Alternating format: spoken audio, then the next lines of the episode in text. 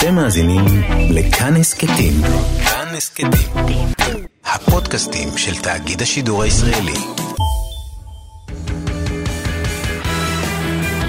פעם בשבוע, עם תום אהרון, המונולוג המרכזי. הנושא, הנושא המרכזי שלנו הערב הוא הנורות האדומות סביב אהוד ברק. כי כל השבוע כולם מדברים על זה. בסוף השבוע נעצר עבריין המין והמולטי מיליונר ג'פרי אפסטין על עבירות חמורות עליהן כבר ריצה עונש בכלא בעבר, חשד לסרסרות בקטינות, אחרי שעל פי הפרסומים עשרות צעירות שהיו נערות סיפרו כי שילם להן כסף עבור מין, נישואים אירוטיים ואורגיות באחוזותיו. עכשיו מדובר כבר על כ-60 צעירות שטוענות כי נוצלו, זו ממש לא הפעם הראשונה שחשדות חמורים כאלה מופנים כלפי אפסטין, שכבר ישב בכלא כשנה וחודש לפני למעלה מעשור, ונרשם כעבריין מין במסגרת במסגרת הסדר טיעון. הסיפור הזה אינו פוסח גם עלינו ונזרק ישר לתוך מערכת הבחירות, כי אפסטין מקורב גם לראש הממשלה לשעבר, אהוד ברק, שם גם צולם בעבר מחוץ לדירתו. אוקיי, okay, קודם כל הייתי מעדיף שיצלמו אותי בתוך דירה של חשוד בפדופיליה עם כובע נורמלי, מאשר מחוץ לדירה שלו עם הכובע הזה. באמת, כשהתמונה הזאת פרסמה, ג'פרי אפסטין הגיב אין לי מושג מה האיש עם הכובע עשה מחוץ לדירה שלי, הוא לא קשור אליי או לענייני הפדופילים שלי, וכל ניסיון לקשר ביניהם הוא מופרך ושקרי. והפרסום הזה באמת הגיע בזמן לא טוב מבחינתו של ברק, כי הוא מצטרף לפרסום של הדיילי מייל הבריטי, שרמז שבאותו יום שברק נצפה נכנס לביתו של אפסטין, הוא השתתף אצלו במסיבה, ואת זה ברק מיהר אתמול להכחיש. אלה מעשים המנוגדים לכל מה שאני, ומעולם לא היה לי חלק בהם.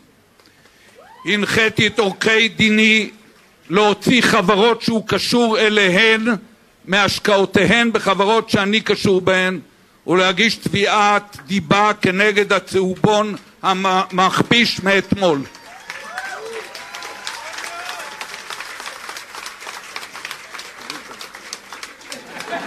חשבתי שלאפסטיין הייתה מידע חד פעמית, מי שהסתבר אחרת אני מסיק מסקנות ומנתק כל קשר איתו. איזה חד אהוד ברק. מספיק ששידלת נערות לזנות לידו פעם אחת... פעמיים עד 61 פעמים לפי כתב החשדות, הוא ישר קולט שמשהו פה חשוד, אין? זאת האחדות הזאת של סיירת מטכ"ל. אז סבבה. ברק מכחיש שהוא השתתף במסיבה אצל אפסטיין, ולזה אני אפילו מאמין, כי בואו נגיד שמכל השמועות על אהוד ברק, זה שהוא השתתף במסיבה היא כנראה באמת המופרכת מכולן. אבל כל זה עדיין לא מסביר למה הוא ואפסטיין היו כל כך מקורבים. המיליארדר ג'פרי אפסטין, שהואשם השבוע בניו יורק בעבירות מין פדופיליות, נכנס לשותפות עם אהוד ברק בשנת 2015. כך חושף ממש הערב העיתונאי גידי וייץ. כן, מדובר על אה, חברת אה, סטארט-אפ שברק הוא בעל המניות העיקרי שלה, שנוסדה בשנת 2015. אנחנו לא ידענו שלברק היה שותף באותה חברת סטארט-אפ, והשותף עכשיו מתברר בעקבות הפרסום הערב בעיתון הארץ. השותף הוא אותו ג'רמי אפסטיין, אותו מיליארדר אמריקני שהורשע אה, פעם שנייה בשידול אה, קטינות אה, לזנות. חשוב להגיד, דני, אין שום דבר לא חוקי בעצם ההשקעה הזאת. ברק עשה אותה כאיש פרטי וזכותו לעשות את עסקיו עם מי שהוא רוצה. או כמו שאומרים אצלנו, יש דצה, יש משחק. ברור, ברור שיש לברק זכות לעשות עסקים עם חשודים בפדופיליה בתור אדם פרטי. ברור, אבל כשהוא רץ לתפקיד ציבורי, לנו יש זכות לשאול אותו למה הוא עושה את זה. כי ככה זה כשאתה רץ לתפקיד ציבורי. זאת הסיבה שאני בחיים לא אהיה בפוליטיקה. כי כל יום אני עושה לפחות ארבעה דברים שאני יודע שאני בחיים לא אוכל להסביר. חצי מהפעמים שאני פותח את המחשב אני אומר לעצמי, הנה אני מתרחק עוד צעד מלהיות ראש ממשלה. אבל אפילו אני לא עושה עסקים עם מי שחשוד בהיותו פדופיל. אז מה הסיפור, אהוד? למה עשית עסקים עם איש שישב בכלא על עבירות מין חמורות, ועכשיו הוא חשוד שניהל רשת של עשרות נשים צעירות שנוצלו מינית? הוא ריצה את עונשו על שידול לזנות של אה, אישה אחת שבכתב האישום לא הופיע שהיא קטינה, אבל אני לא רוצה לגעת בזה. לפי הנתונים עכשיו הוא עבר עבירות חמורות מאוד, אבל אני רוצה בכל זאת לבאר לך את ההקשר של הדבר הזה. אני עסקתי גם בפעילות עסקית, גם פעילות אה, פרטית מול בן אדם שבמיליה שלו בארצות הברית, אחרי שהוא ריצה את עונשו על העבירות הפחותות בהרבה מאלה שהוא מואשם בהם היום, במיליה שלו היו נשיאי האוניברסיטאות המובילות בארצות הברית. היו פילנטרופים הגדולים בעולם, רגע, תכף אני, תני לי 30 שניות ואני אסיים. הפילנטרופים הגדולים בעולם, פילוסופים ואנשי רוח, חתני פרס אה, נובל במדעים, שרים וסגני שרים בעבר בממשלי קלינטון ואובמה, ואנשים מרכזיים מאוד במשטר של טראמפ. כל האנשים ישנם. נו, אמא, כל המגניבים אצל הפדופיל, די! נו די, מה?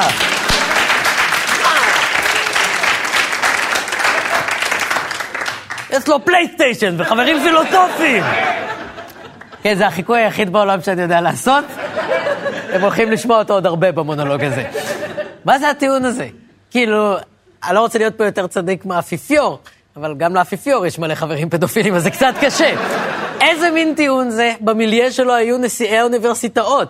השאלה לגבי המוסריות של בן אדם זה לא אם יש אנשים חכמים בסביבה שלו. זה כאילו אתה אומר שזה בסדר להיות עבריין מין אם יש לך חברים מספיק מקושרים. זה כמו שתגיד, אה, תראה, לגבי בני סלע הוא אה, אדם מזעזע שאני בספק אם יש לו חבר אחד עם פרס נובל. אה, הוא גם אנס, לא ידעתי את זה, אבל זה פחות חשוב. אז אני מצטער, אני לא מבין איך העובדה שהיו סביבו חתני פרס נובל מסבירה את זה שאתה פגשת לפי ההודעה שלך את אפשטיין לפחות עשר פעמים, ושבילית באי הפרטי שהוא מחזיק בקריביים פעם אחת למשך כמה שעות, ושנים לאחר הפרסומים על מסיבות סקס ואורגיות שם. בואו נפרק רגע את המשפט המדהים הזה שנייה.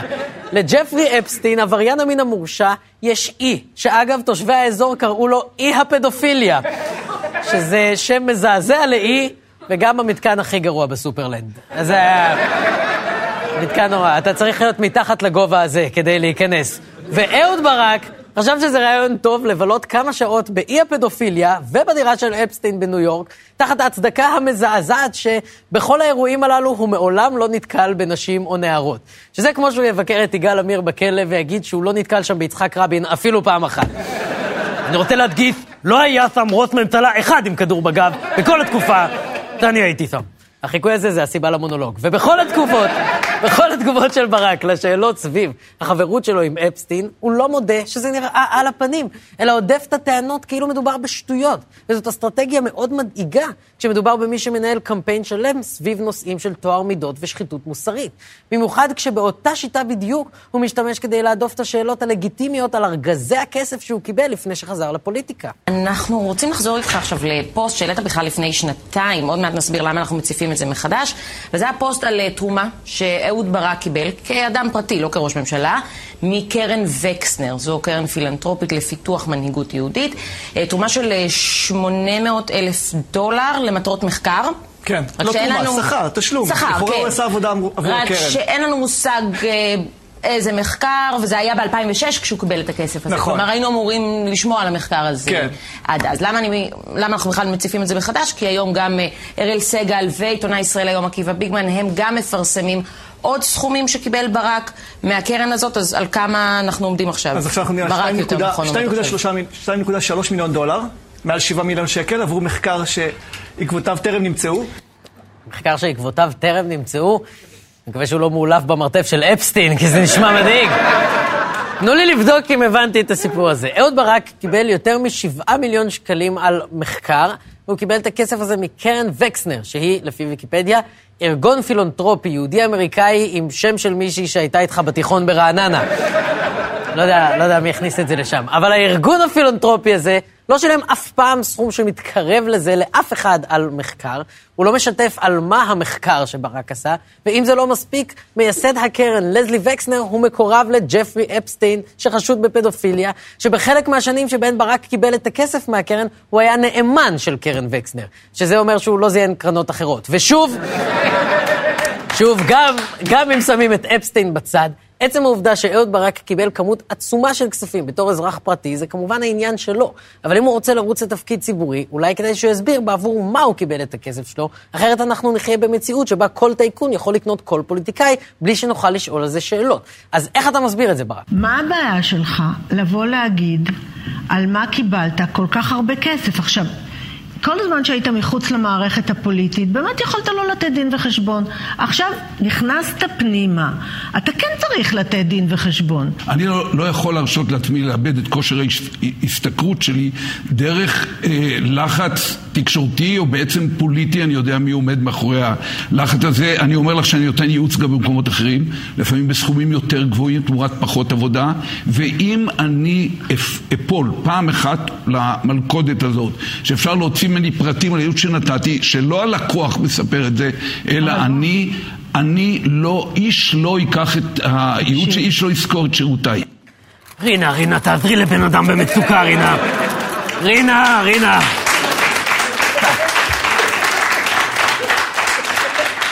במחילה, רינה, צריך אולי מיליון שקל, אני צריך להגיע לבאר שבע, לקנות שם דירת ארבעה חדרים להשקעה. בבקשה, רינה, אל תצליחיני לתקנה, רינה, זה לא יפה.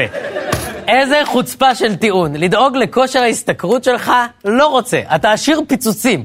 ושלא יהיה ספק, אני מפרגן. אני לא חושב שיש שום דבר פסול בזה שיהיה לך מלא כסף. אני דפוק על כסף, זה כיף, אפשר לקנות עם זה מוצרים, הכל טוב. אבל, אני חושב שאם אתה מבקש מאיתנו אמון וכוח כדי לתקן את מה שאתה מגדיר כעוולות מוסריות, ובנוסף, אתה מולטי מיליונר שלפי הערכות יש לו 120 מיליון שקל, אתה לא יכול להגיד כושר השתכרות.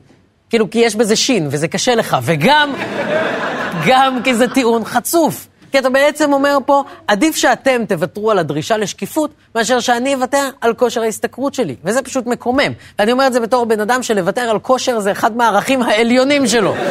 אני מאמין בזה בכל נפשי. אם היית רואה את הסיבולת לב ריאה שלי, היית חושב שהקרדיולוג שלי זה דוקטור שקשוקה. ועדיין לא אכפת לי, בסיטואציה הסופר ספציפית הזאת, מהפגיעה בכושר ההשתכרות שלך. ומה שאני עוד יותר לא מוכן לקבל, זה את תחושת הדחיפות שאתה מנסה לייצר, כשאתה מדפדף את השאלות הלגיטימיות האלה שעולות, כאילו כל השטויות האלה לא משנות. כי מה שמאפשר לך לעשות את זה, זאת התחושה שאתה בא להציל את המדינה. כנראה שבלי שאנשים, או ייתכן שבלי כניסת אנשים כמוני, שתובעים מכולם, חברים, אתם הולכים לאבדון, ולא חשוב איזה גודל יהיה לכם מפלגות, אם, ואתם הולכים את מדינת ישראל לאבדון, לא תוכלו להסביר את זה לא לילדים שלכם, לא לחברים שלכם, מדוע לא עשיתם את מה שצריך, והתחברתם לגוש אחד כדי להזיז את ממשלת דני, הימין הזאת בראשות נתניהו. דני, אני חייב לתת לך את... קיבלנו הזדמנות שנייה, הזדמנות אחרונה להציל את המדינה. מדינה צוללת או מדינה בנסיקה.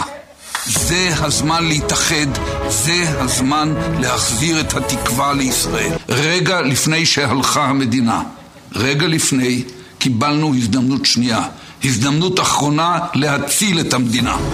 זה הזמן להתאחד, זה הזמן להחזיר את התקווה לישראל, להחזיר את הברק לעיניים, זה הזמן לשנות. אה, תגיד שנייה, זה הזמן לשנות את המשחק מילים המאפן שהרגע עשית?